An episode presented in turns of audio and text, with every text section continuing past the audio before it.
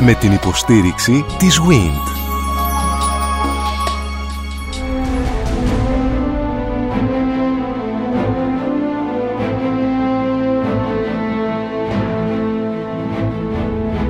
Γνωρίζοντας την Ακρόπολη.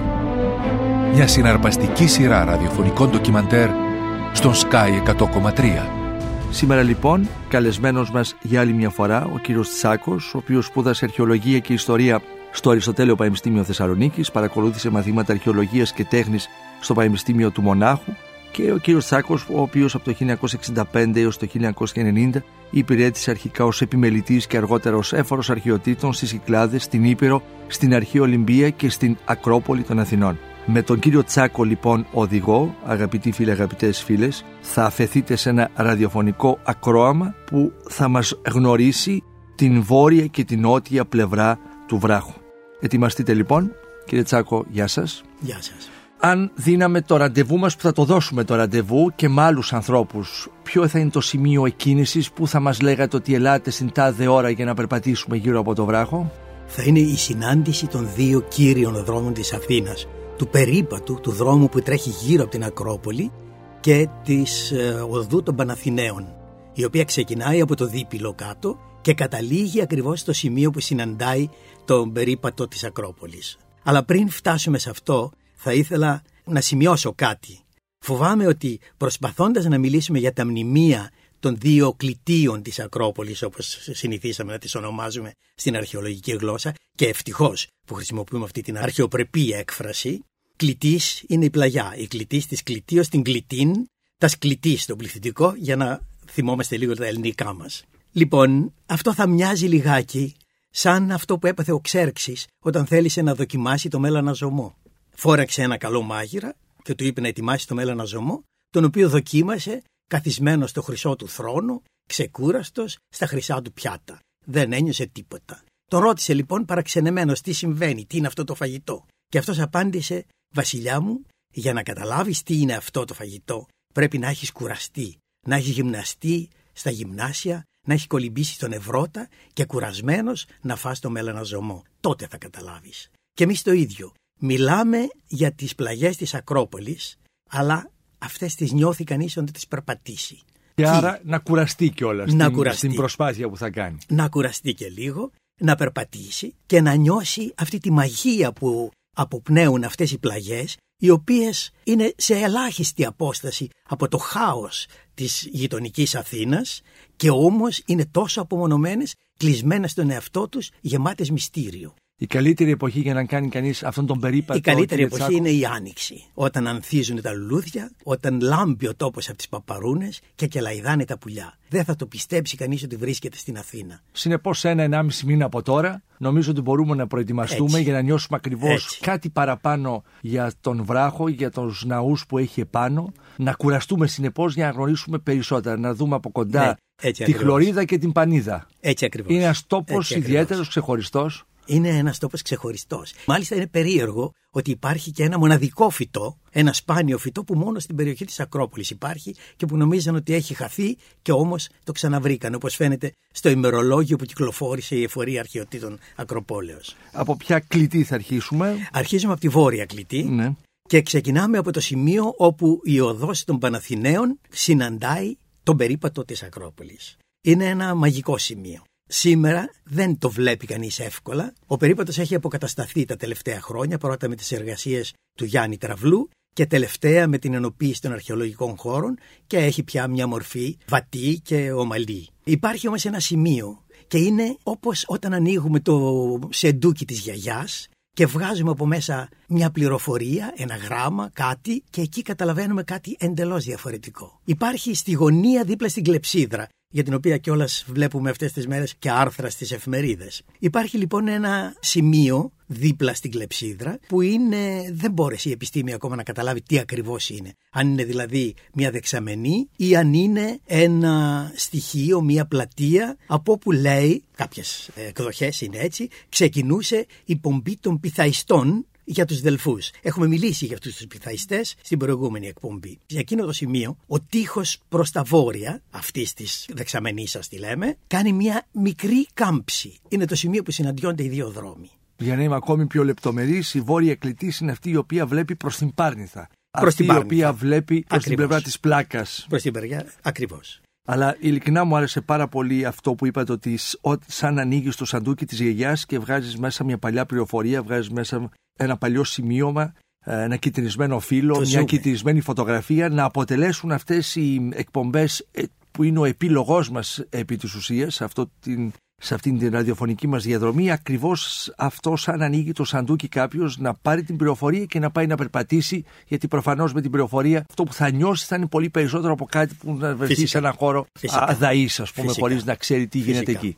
Μάλιστα. Ορίστε κύριε Τσάκο. Στην περιοχή αυτή, όταν ξεκινάμε από, την, από τον περίπατο στο, στο αρχικό σημείο, βρίσκονται μερικά από τα αρχαιότερα αθηναϊκά ιερά. Και σε αυτό το χώρο τελούνταν πανάρχες μυστικές λατρείες περίεργες. Όπως είπαμε, κύριο στοιχείο της τοπογραφίας της περιοχής είναι ο περίπατος. Ο δρόμος που περιτρέχει την Ακρόπολη στο ύψος ακριβώς, στο σημείο ακριβώς όπου οι απόκριμνες πλαγιές χωρίζονται από τις λιγότερο ομαλές που καταλήγουν στα αναφιώτικα και μετά στην πλάκα επιβλητικά τα βράχια και καθώς σκιάζεται ο χώρος γρήγορα και βαθιά τα απογεύματα του καλοκαιριού ήταν αγαπημένος τόπος περιπάτου, γι' αυτό και το όνομα περίπατος.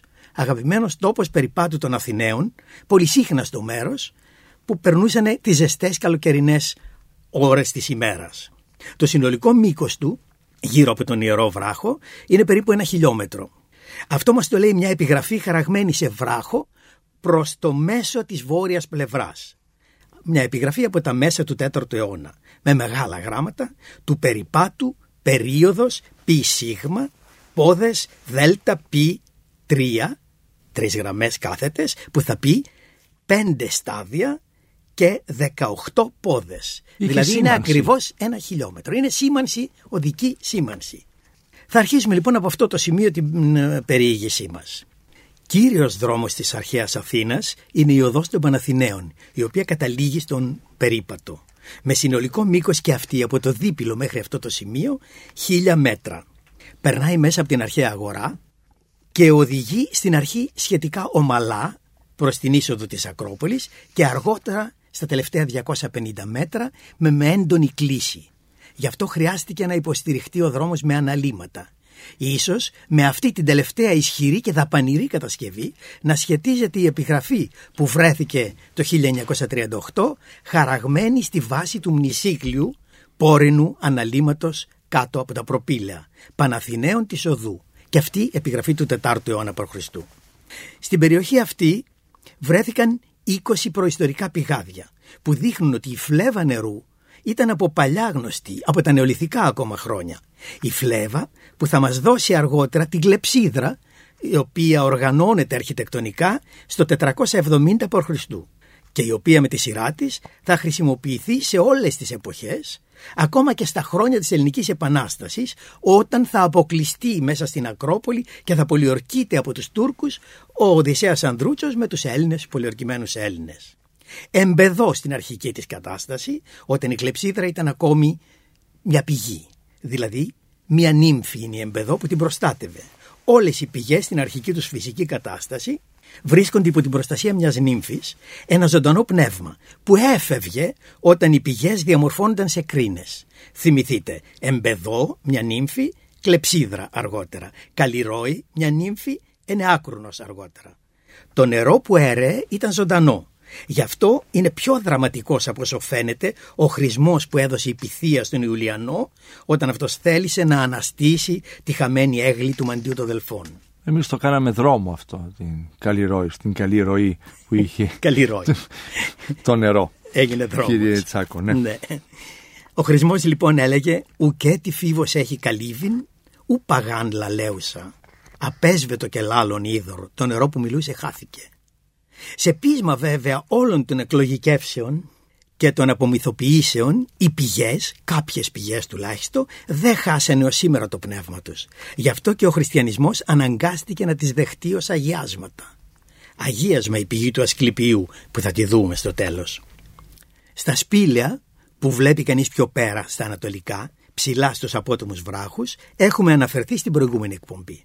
Το πρώτο, αφιερωμένο στον Απόλλωνα Πίθιο, που ως πατέρας του Ιωνα, γενάρχη των Αθηναίων, είναι ο πατρός θεός των Αθηναίων. Ο ναός του Απόλλωνος Πατρώου βέβαια βρισκόταν στην αγορά. Εκεί βρισκόταν και το άγαλμα του Θεού, έργο του περίφημου γλύπτη Εφράνορα, σύμφωνα με τον περιηγητή Παυσανία.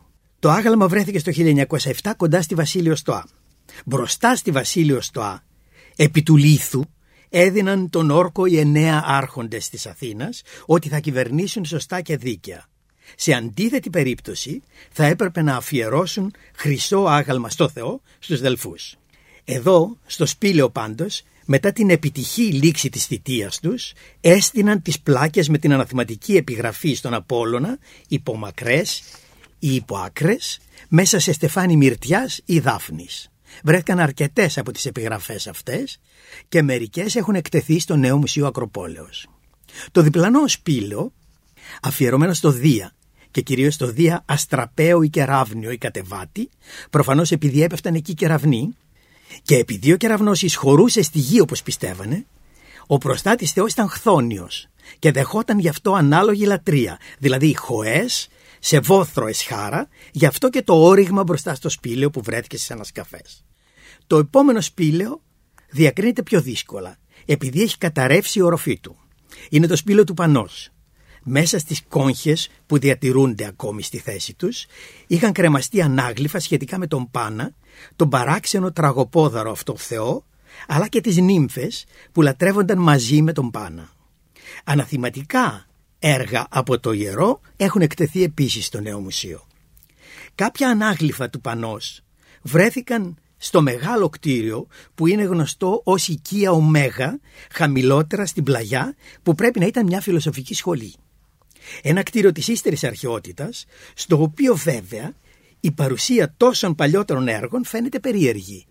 Γιατί είναι περίεργη κύριε Τσάκο; Είναι περίεργη γιατί σε αυτές τις δύσκολες στιγμές, στο τέλος της αρχαιότητας, όταν ο αρχαίος κόσμος καταραίει κάτω από απανοτά χτυπήματα, είναι οι επιδρομές των Ερούλων το 267, ε, των Γότθων το 390, είναι τα αλλεπάλληλα διατάγματα των χριστιανών αυτοκρατόρων με τις απαγορευτικές για την αρχαία λατρεία διατάξεις, όπως το κλείσιμο των ναών, την απαγόρευση των θυσιών, ακόμη και την καταστροφή των μνημείων, σύνε τούρμπα ακτουμούλτου, χωρίς θόρυβο και ταραχή, όπως αναφέρει ένα διάταγμα του Αρκαδίου στο Ορθοδοσιανό Κώδικα. Αν υπάρχουν ακόμα στις εξοχές εκτός πόλεων όρθιοι ναοί, να γκρεμιστούν χωρίς θόρυβο και ταραχή. Γιατί όταν οι ναοί διαλυθούν και εξαφανιστούν, θα εκλείψει κάθε αιτία που προκαλεί τη δεσιδαιμονία. Δεσιδαιμονία για αυτούς είναι αρχαία λατρεία. Όταν λοιπόν ο αρχαίος κόσμος καταραίει, οι τελευταίοι εθνικοί φιλόσοφοι, με έντονη την αίσθηση του τέλους του κόσμου τους, προσπαθούν να περισσώσουν ό,τι μπορούν. Έτσι δημιουργούνται στις σχολές αυτές τις φιλοσοφικές οι πρώτες συλλογές αρχαίων.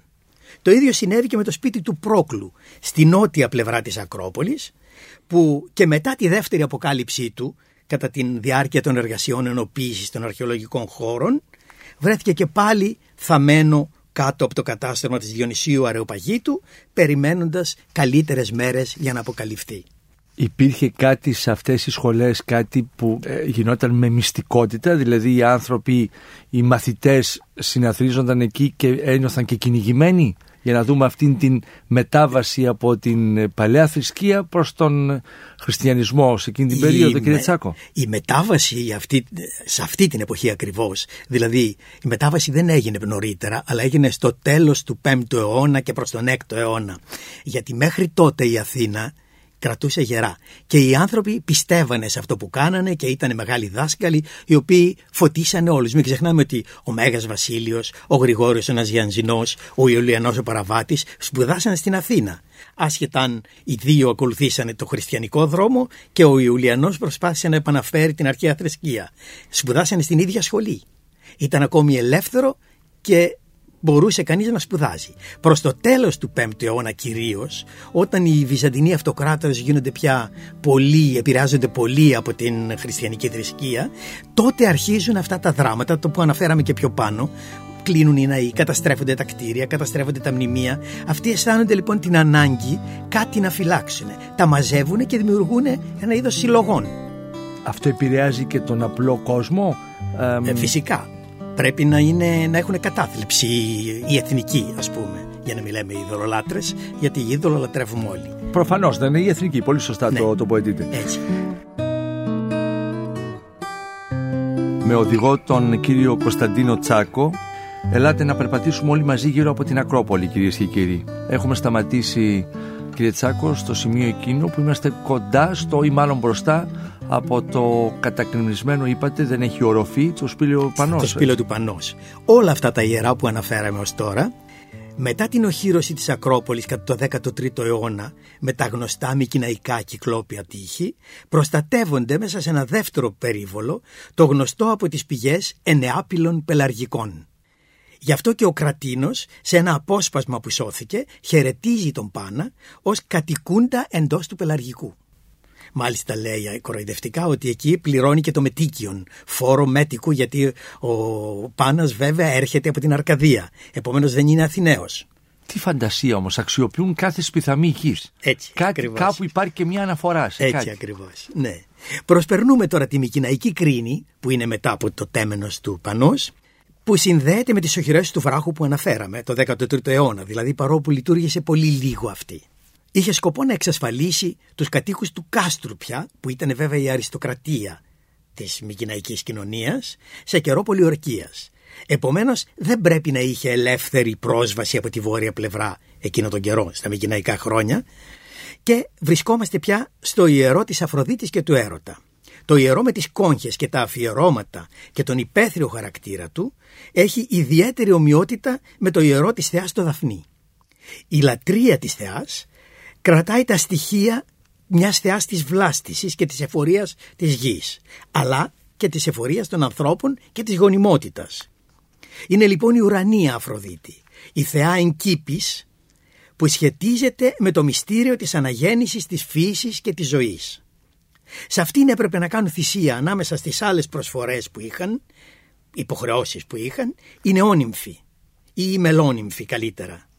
Στις υποχρεώσεις τους ήταν να προσφέρουν στη θεά, στο ιερατείο δηλαδή, ως απαρχή, πρωτέλεια γάμου, ένα ποσό. Βρέθηκε στην περιοχή ένα ιδιαίτερα ενδιαφέρον μνημείο, ένας θησαυρός, κάτι σαν το παγκάρι της χριστιανικής εκκλησίας. Όπως πληρώνουμε το γάμο στην εκκλησία. Το δηλαδή, γάμο κάτι της τέτοιο εκκλη- στην περιγράφεται εκκλησία τώρα, ναι. ακριβώς. Και σε αυτόν το θησαυρό, όπως λέει η επιγραφή που είναι μπροστά στο μνημείο, θησαυρός απαρχής, ο δε, αυτός ο συγκεκριμένος εδώ, Αφροδίτη ουρανία, ανήκει στην Αφροδίτη ουρανία.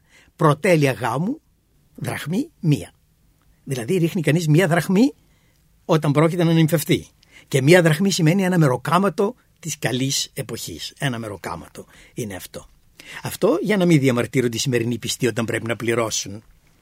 Όπως βλέπετε αναφέρεται ακριβώς το ποσό που υποχρεούται να δώσει ο πιστός για το γάμο του. Υπάρχουν όμως τέτοιοι θησαυροί από την αρχαιότητα, πολλοί. Αλλά και οι ιεροί νόμοι περιγράφουν λεπτομερώς πώς και με ποιους παρόντες, ιερείς και δικαιούχους και αυτούς, μόνο ο Θεός δεν είναι ανάγκη να είναι παρόν, ο Φυσικός είναι πανταχού παρόν προφανώς, θα ανοιχτούν και πώς θα γίνει η καταμέτρηση των ποσών, των προσφορών των πιστών.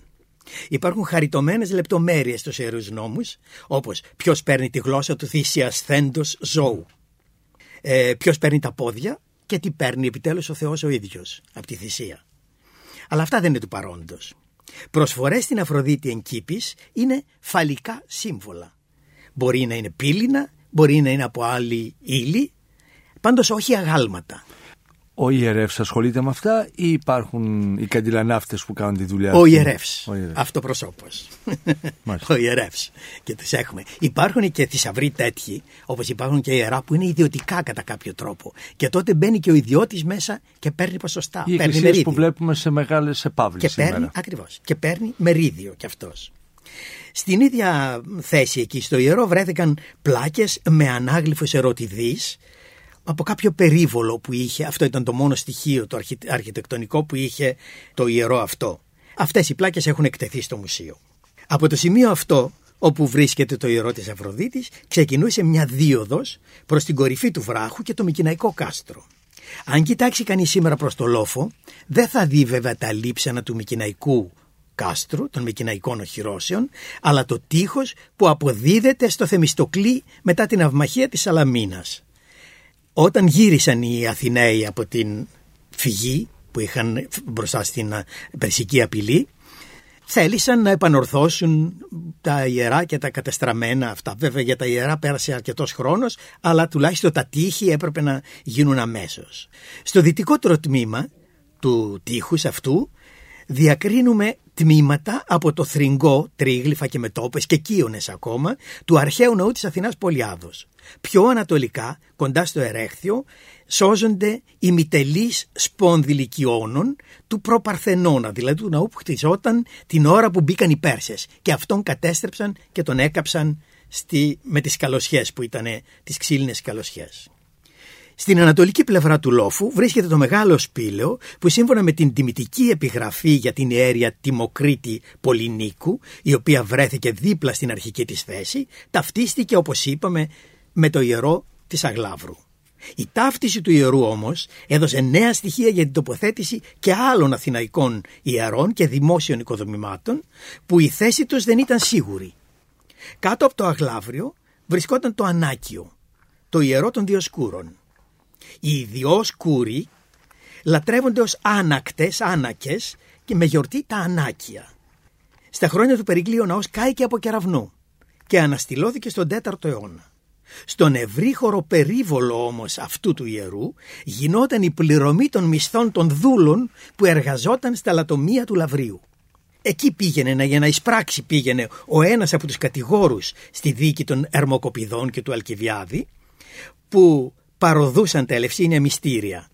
Επειδή έκανε λάθος όμως την ώρα και πήγε πιο νωρίς, κρύφτηκε πίσω από το πρόπυλο του τεμένους του Διονύσου περιμένοντας να γίνει η ώρα για να πάει να εισπράξει. Γιατί βιαζόταν να πάνε πολύ νωρίς το πρωί, γιατί γινόταν συνοστισμός. Τρέχανε όλοι να πάρουν τα λεφτά για τους δούλους που νοικιάζανε στο κράτος. Και βέβαια ήταν ένα τεράστιο πλήθος κόσμου και όποιος πήγαινε πρώτος, όπω γίνεται σε εμάς σήμερα στις τράπεζες ή στα ιατρία των κοινοφελών ιδρυμάτων που αν πας πρωί-πρωί μπορείς να περάσεις. Αλλιώς πρέπει να περιμένεις πολλές ώρες. Κάτι σαν το ΝΟΕΔ το φαντάζομαι όλα αυτά. Κάπως έτσι. Στο ναι. ΝΟΕΔ, στο ΙΚΑ ή κάτι τέτοια.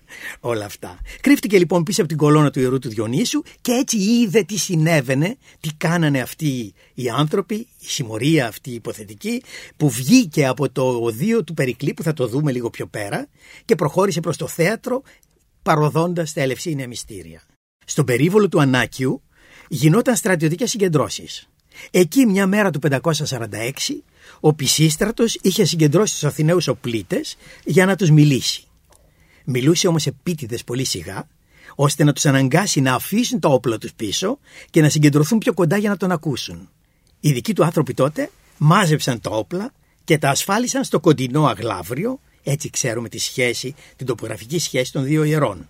Ανάκιο, αγλάβριο. Και φυσικά ο Πισίστρατος μετά κυβέρνησε την Αθήνα.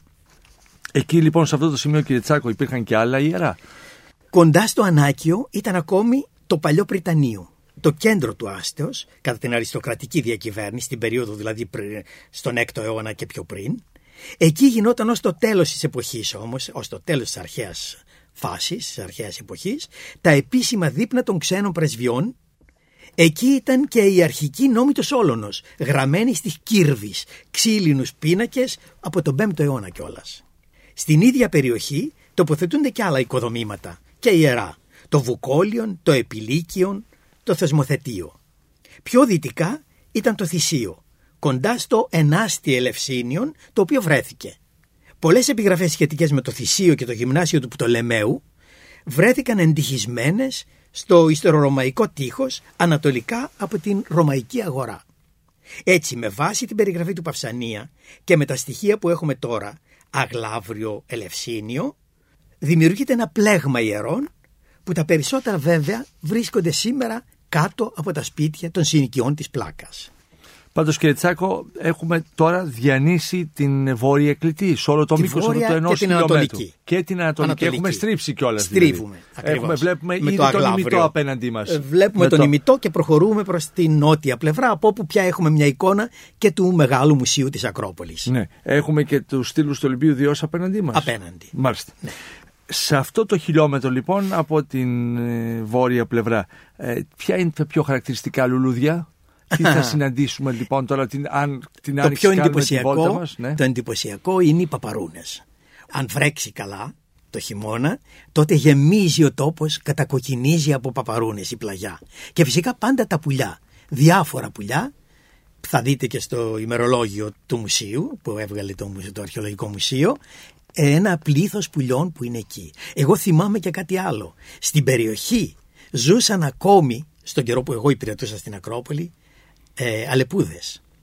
Την τελευταία Αλεπού τη σκότωσαν στον καιρό που ήμουν εγώ εκεί και έγινε μεγάλη φασαρία βέβαια γιατί δεν έπρεπε να την έχουν σκοτώσει. Τέλος πάντων αυτό είναι. Ναι, κατέβαιναν κάτι άλλο. Αλεπούδες. Ακόμα υπήρχαν τέτοια μεγαλύτερα αυτά. Φυσικά υπάρχουν κούκκι, υπάρχουν ε, κοτσίφια. Τα κοτσίφια είναι που κελαϊδάνε σε όλη την ε, περιοχή και κυρίως στην νότια πλαγιά στην οποία πηγαίνουμε τώρα. Να φανταστούμε λοιπόν εκείνη την εποχή όπου αυτά τα κτίρια και τα ιερά ήταν όλα καινούργια ως οικοδομήματα. Ήταν όλα καινούργια, ο δρόμος ήταν προφανώς ο, ε, μεγάλος, καλή κατάσταση. σε καλή κατάσταση. Δεν είχαμε να κάνουμε σε τίποτα με τα ερήπια που θα δούμε και με τους βράχους που θα δούμε σήμερα. Δεν Φυσικά, είναι. φυσικά, ναι. Κάποιος είπε ότι η φύση ανθίζει πάνω στα ερήπια θριαμβεύοντας γιατί ξανακέρδισε το χώρο. Μάλιστα. Είναι πολύ ωραίο. Ναι. Έτσι, ακριβώς. Είναι... Και στην, α, αν στη δεξιά πλευρά του δρόμου βαδίζοντας από πάντα σε αυτό το δρόμο με κατεύθυνση από το Θησίο να το πω έτσι προς την πλευρά της Λεωφόρου Αμαλίας Ναι. και έχοντας παράλληλα τα αναφιώτικα και την πλάκα. Στην αριστερή πλευρά δεξιά είναι ο βράχος Δεξιά είναι ο βράχος, αριστερά βέβαια σήμερα είναι τα αναφιώτικα Ναι, ναι. και κάτι. Τότε αριστερά Εκεί τι ήταν; ακριβώς είναι αυτά τα ιερά που αναφέραμε. Α, ήταν στην αριστερή πλευρά στην του αριστερή δρόμου πλευρά τα, του δρόμου. τα ήταν. ιερά. Μάλιστα. Ήταν στην αριστερή πλευρά του δρόμου όλα και μάλιστα και προχωρούν και λίγο πιο χαμηλά. Γι' αυτό σας λέω Ναι. φτάνουν μέσα. Δεξιά κάτω ήταν οι από τα σπηλιές συνεπώς. Δεξιά είναι οι σπηλιές και ο απότομος βράχος. Ναι. Και βέβαια τα ιερά αυτά τα απόμακρα, τα, τα απόκοσμα λίγο. Ναι. Τα και τα εξοκο- σπίτια ναι. από την πλευρά της πλάκας ήταν ακόμη πιο πίσω από τα ιερά ή δεν υπήρχαν Ε, καθόλου σπίτια; Υπήρχαν, υπήρχαν.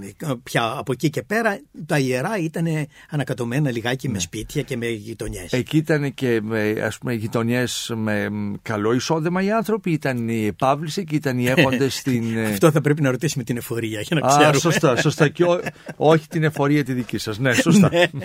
Έχετε δίκιο. Προχωρούμε προς την νότια Σας πλευρά. ακολουθούμε κύριε Τσάκο. ορίστε. Μάλιστα. Προχωρούμε προς την νότια πλευρά της Ακρόπολης. Ε, σε αυτό το σημείο ακόμη δεν έχει οργανωθεί ο περίπατος και επομένως ξανά μπαίνουμε σε ένα τοπίο που είναι ακόμη αδιαμόρφωτο και προχωρούμε προς το θέατρο του Διονύσου πια. Πριν πάμε όμως στο θέατρο του Διονύσου να πούμε λίγα λόγια για το οδείο του Περικλή. Ένα μεγάλο τετράγωνο κτίριο του οποίου τα μισοσκαμμένα λείψανα διακρίνονται ανατολικά από το Διονυσιακό Θέατρο. Κτίστηκε από τον Περικλή για να στεγάσει τις μουσικές εκδηλώσεις των Παναθηναίων. Είναι το πρώτο στεγασμένο κτίριο στην ιστορία για μουσικές εκδηλώσεις. Η στέγη του, τετράπλευρη, πυραμιδωτή, θύμιζε λένε τη σκηνή του Ξέρξη. Αυτή τη σκηνή που είχε στήσει ο Ξέρξης στο Εγάλεο για να παρακολουθήσει την αυμαχία της Σαλαμίνος. Άλλοι λένε πως κατασκευάστηκε με τα κατάρτια και τα ξύλα των κατεστραμμένων περσικών πλοίων. Με τα μέχρι σήμερα ανασκαφικά στοιχεία, η τεράστια αίθουσα φαίνεται πως είχε ένα δάσος από εσωτερικές κολόνες. 9 επί 10 κύονες σήκωναν την οροφή. Από όλη αυτή την απόσταση κύριε Τσάκο που έχουμε διανύσει ως τώρα υπάρχουν ευρήματα τα οποία φιλοξενούνται ε, στο νέο Μουσείο Ακροπόλεως; Υπάρχουν. Έχουμε μιλήσει για τα ανάγλυφα του Πανός και των Ιμφών. Είναι μερικά πολύ ωραία έργα και πολύ σημαντικά. Υπάρχουν ε, βεβαίως και ευρήματα από, τα, από τις σπηλιές. Δηλαδή του Απόλλωνος και του Διός. Ε, κυρίως είναι αυτές οι επιγραφές που στείνανε οι εννέα άρχοντες όταν είχαν κάνει καλά τη δουλειά τους. Ε, Τα ονόματά τους δηλαδή στείνανε μέσα σε στεφάνια από δάφνη που είναι το ιερόφυτο του Απόλλωνα ή από μυρτιά. Η μυρτιά ήταν το φυτό που βοήθησε στην απελευθέρωση από τους τυράννους. Οι τυρανοκτόνοι μέσα σε κλαδιά μυρτιάς κρατούσαν τα σπαθιά με τα οποία σκοτώσανε τον ύπαρχο. Και γι' αυτό οι Αθηναίοι, οι έφηβοι, ορκιζόταν ακριβώς όπως το είπαμε, όταν θα χρειαστεί να βοηθήσω την πατρίδα, μέσα σε κλαδιά μυρτιάς θα κρατήσω κι εγώ το σπαθί, όπως ο αρμόδιος και ο αριστογείτονας. Οι επιγραφές που λέτε κύριε Τσάκο είχαν την έννοια της πληροφορίας. Ήταν η απόδειξη ότι είχαν κάνει καλά τη δουλειά τους. ότι δεν είχαν κλέψει, ότι δεν είχαν παραβεί τον όρκο τους και τους νόμους. Και όλα αυτά ήταν εις γνώση των πολιτών. Των πολιτών. Είναι κάτι άλλο, ένα άλλο ενδιαφέρον στοιχείο είναι ότι ο χώρος ήταν βέβαια πολύ μικρός και οι επιγραφές τις οποίες κάρφωναν στον τοίχο και σώζονται τα ίχνη των καρφιών επάνω στον τοίχο μέσα σε λαξευμένες κόγχες και σε διάφορες, διάφορες κατασκευές. Λοιπόν, επειδή όμως δεν υπήρχε ε, χώρος για όλους, με τα χρόνια κατεβάζαν τις παλιές επιγραφές Και βάζαν τις και βάζαν τις καινούριες. Έτσι στην τελευταία φάση όταν έχουμε πια είναι εικονικές πια οι, οι αρχές στην ε, Αθήνα, στη ρωμαϊκή εποχή δηλαδή, έχουμε εκεί μόνο ρωμαϊκές επιγραφές. Και αυτές που βρέθηκαν κάτω είναι ρωμαϊκές κυρίως επιγραφές. Αλλάζει το μικροκλίμα της περιοχής από την βόρεια κλητή όπως ξεκίνησε η βόλτα μας, δηλαδή από την πλευρά τα Ναφιώτικα και που τώρα έχουμε γυρίσει κάνοντας τον περίπατό μας προς την πλευρά της Διονυσίου Αεροπαγίτου αλλάζει το κλίμα στην νότια πλευρά. Έχουμε άλλη το- χλωρίδα, άλλη πανίδα με από μια, εκεί. με μια υπερβολή θα το έλεγα έτσι. Στη βόρεια πλευρά έχουμε υπηρετικό κλίμα, στη νότια πλευρά έχουμε μεσογειακό κλίμα. Είναι αρκετή, αρκετά μεγάλη η διαφορά. Δηλαδή όλες οι περιοχές που είναι στραμμένες προς τον νότο έχουν πιο πολύ φως, έχουν πιο πολύ ζέστη, ενώ οι περιοχές που είναι προς το βορρά έχουν πιο πολύ κρύο και το χειμώνα κυρίως ε, είναι τεράστια η διαφορά και είναι πιο απόκοσμες. Στο Γι' κλίμα αυτό- της εποχής όμως, συγγνώμη, σας διακόπτω, όχι σήμερα. το ίδιο γίνεται Α, και, το ίδιο σήμερα. και σήμερα. Υπάρχει διαφορά. Μάλιστα. Υπάρχει διαφορά. Γι' αυτό και οι απόκοσμες λατρείες είναι από πάνω, ενώ οι άλλες λατρείες, δηλαδή μουσικές εκδηλώσεις, θέατρο κλπ. είναι στη νότια πλευρά που είναι ένα είδος πολιτιστικού κέντρου. Είναι το πρώτο πολιτιστικό κέντρο στον κόσμο. Ο νότος και το άνοιγμα προς τη θάλασσα Ε, τους είναι α- όλο α- αυτό. αλλάζει είναι όλο αμέσως αυτό. τη διάθεση Ναι, του ανθρώπου. Ε. Όλο αυτό. Εξάλλου, αυτή η περιοχή, η νότια, είναι εκείνη που κυρίως κατοικήθηκε στα αρχαία χρόνια, στα πρώιμα χρόνια. Κατοικήθηκε αυτή γιατί ήταν πιο βατή, είχε τις πηγές νερού και ήταν πιο άνετα να κατοικεί κανείς σε αυτή την περιοχή. Είναι πολύ χαμηλότερα οι κατοικίες στη Το βόρεια κουκάκι πλευρά. δηλαδή. Προς το κουκάκι. Προς το κουκάκι. Προς το κουκάκι. Γι' αυτό και Δηλαδή, κάτω από το πιο πολύ Μουσείο Ακροπόλεως Μακρυγιάννη. είναι η Μακρυγιάννη. Μακρυγιάννη. Περνάει και Γι' ο αυτό- δρόμος. Γι' αυτό και κάτω από το Μουσείο Ακροπόλεως είναι όλες αυτές οι συνοικίες, δηλαδή υπάρχει μια τεράστια συνοικία της Αθήνας που δείχνει ίχνη κατοικήσεις από τα προϊστορικά χρόνια, ας πούμε από το τέλος της τέταρτης χιλιετίας μέχρι τα νεότερα χρόνια μέχρι τον 7ο αιώνα. Το τελευταίο που ξέρουμε είναι ε, μια ανακτορική ε, κατασκευή ίσως ένα παλάτι και λένε ότι μπορεί σε αυτό το παλάτι να είχε κατοικήσει ο Κόνστας, ο αυτοκράτορας που πέρασε ένα μέρος της ζωής του στην Αθήνα και μάλιστα ένας θησαυρός φρεσκοκομμένων χρυσών νομισμάτων που προφανώς τα έκοψε εδώ στην Αθήνα για να πληρώσει το στρατό του και για κάποιο λόγο δεν χρησιμοποιήθηκαν βρέθηκαν στη νότια πλευρά θαμμένα στην περιοχή του Ασκληπίου και τώρα εκτίθενται στο νέο μουσείο της Ακρόπολης. Κυρίες και κύριοι, παρακολουθείτε τον κύριο Κωνσταντίνο Τσάκο, τέος έφορο αρχαιοτήτων, μακρά θητεία ε, σε ό,τι αφορά στην αρχαιολογία, την οποία σπούδασε στο Αριστοτέλειο Πανεπιστήμιο Θεσσαλονίκης και όπου μαθήματα παρακολούθησε επίσης ε, αρχαιολογίας και τέχνης στο Πανεπιστήμιο του Μονάχου. Είναι ο οδηγός μας στον περίπατο γύρω από τον βράχο της Ακρόπολης. Να είσαστε όλοι και όλες καλά. Εάν σας άρεσε το ραδιοφωνικό ντοκιμαντέρ που μόλις ακούσατε, μπείτε στο sky.gr κάθετος podcast και γίνετε συνδρομητής. Περιμένουμε όμως και τα σχόλιά σας ή ακόμα καλύτερα την κριτική σας στα iTunes. Η δική σας κριτική στα iTunes θα βοηθήσει και άλλους Έλληνες σε όλο τον κόσμο να ανακαλύψουν τα νέα podcasts του Sky και να γνωρίσουν την ιστορία μας. Κυρίες και κύριοι, γεια σας. Με την υποστήριξη της WIND.